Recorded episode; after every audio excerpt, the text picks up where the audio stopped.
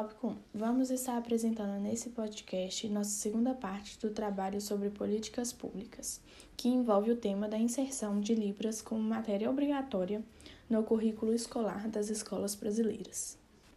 A segunda parte desse trabalho tem como objetivo evidenciar e discutir a implementação da nossa proposta no município e na sociedade em geral, e os resultados que a ação está trazendo para a comunidade. Para a construção desse trabalho foi analisada a sociedade como um todo e como se comportam com a inserção das Libras no dia a dia, além de termos como base a primeira parte da atividade realizada na segunda etapa. Tópico 2. Para começar, devemos falar sobre números. Estudos feitos pelo Instituto Locomotiva apontam que, das pessoas com deficiência auditiva, somente 7% têm ensino superior completo, 15% frequentam até o ensino médio e 46% até o fundamental.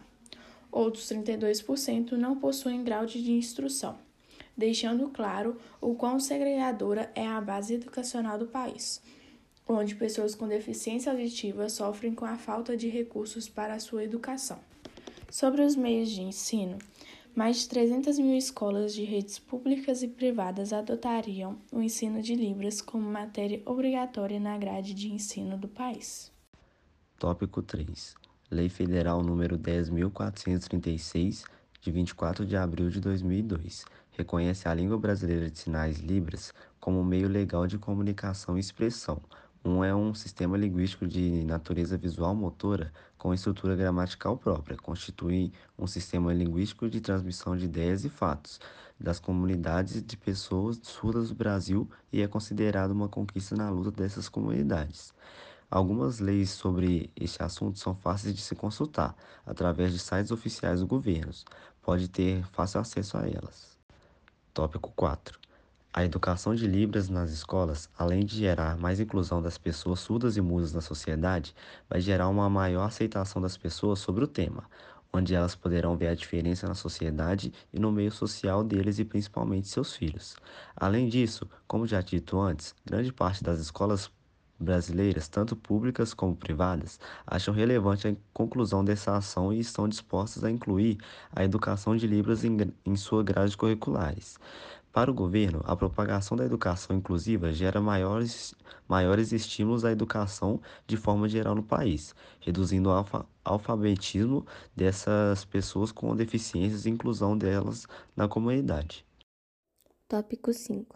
Concluímos que, com o reconhecimento e obrigatoriedade da língua de sinais na grade curricular das escolas brasileiras e seu uso nos espaços educacionais, é necessário que instituições de ensino principalmente nas etapas de educação infantil e anos iniciais do ensino fundamental, possibilitem o ensino de Libras no ensino, constituída de profissionais especializados. Além disso, com a efetivação no currículo, tem que haver adaptações no ensino com adequações que respeitem as formas linguísticas dos alunos surdos, garantindo que sejam atendidos em suas necessidades educacionais especiais, favorecendo seu aprendizado escolar. A educação de surdos é desafiante, pois não só reconhecimento legal de seu direito à educação bilíngue, mas envolve ainda uma postura de acolhimento às diferenças, significado na relação com o aluno surdo e no respeito à sua língua natural, em uma escola que se permita inovar na educação, promovendo uma aprendizagem que não apenas caracterize bilíngue, mas oportunize conhecimento universal de forma simples e efetiva. Embora já esteja assegurada na legislação a exigência da educação bilíngue, prevista inclusive como uma das estratégias do Plano Nacional de Educação, a sua efetivação em todos os espaços educativos depende do compromisso das instituições educativas, dos professores e a mobilização da própria comunidade de surdos.